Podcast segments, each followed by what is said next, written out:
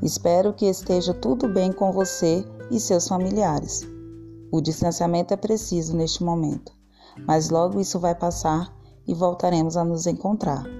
Hoje, Bárbara e eu, Raquel, orientadoras educacionais do CF5, gostaríamos de falar sobre um assunto importante: dicas de autocuidado para proporcionar uma saúde mental. A primeira dica é o autocuidado físico. Práticas simples como dormir, descansar, fazer atividades físicas, ter uma alimentação saudável são importantes. Gostaria de chamar a atenção para a atividade física. A prática de atividade como caminhada, dança, jogos esportivos ou passeios de bicicleta, por exemplo, induz a produção de endorfina, uma substância natural responsável por atenuar a sensibilidade à dor e proporcionar uma sensação de relaxamento e prazer.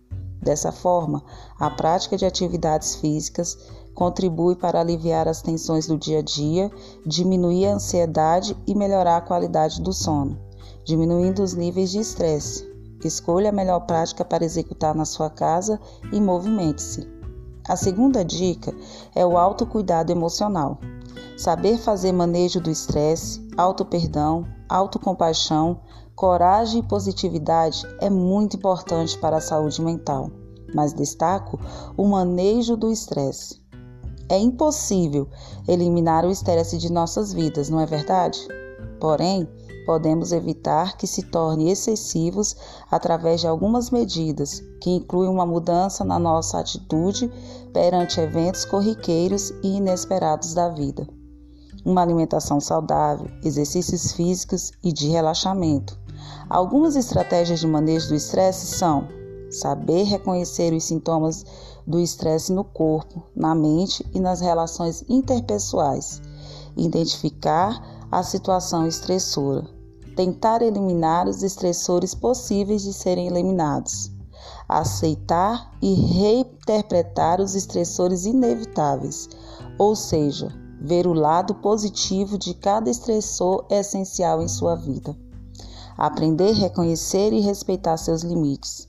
Tomar uma atitude ativa frente à vida, usar estratégias de enfrentamento do estresse, concentrando na busca de soluções e não nas emoções geradas pelos estressores, aprender a dizer não, utilizar o apoio de colegas no ambiente escolar e de trabalho, lembrar que nada ruim dura para sempre, rir, brincar, usar o senso de humor, tirar férias mentais isto é, se desligar dos problemas por alguns minutos durante o dia, usar técnica de relaxamento, utilizar alimentos anti-estresse, verduras, legumes, frutas.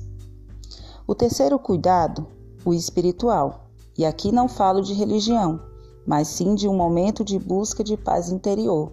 E aí vale meditação, conexão com a natureza, silêncio, estudo, oração. E o último cuidado a ser mencionado, mas tão importante quanto os outros, é o cuidado social.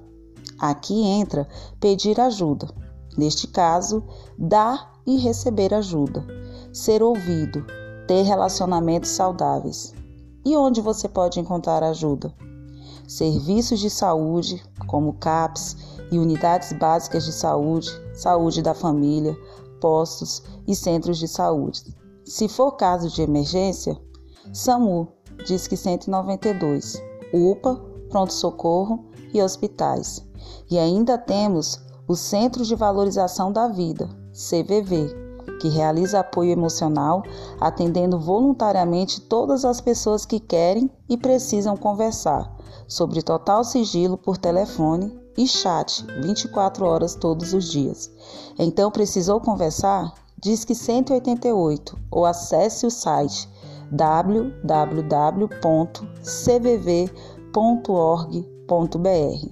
O Serviço de Orientação Educacional da escola também é uma opção de ajuda. Nós, orientadoras do CF5, nos colocamos à disposição. E lembre-se, não é egoísmo cuidar de você. Vamos juntos e de mãos dadas.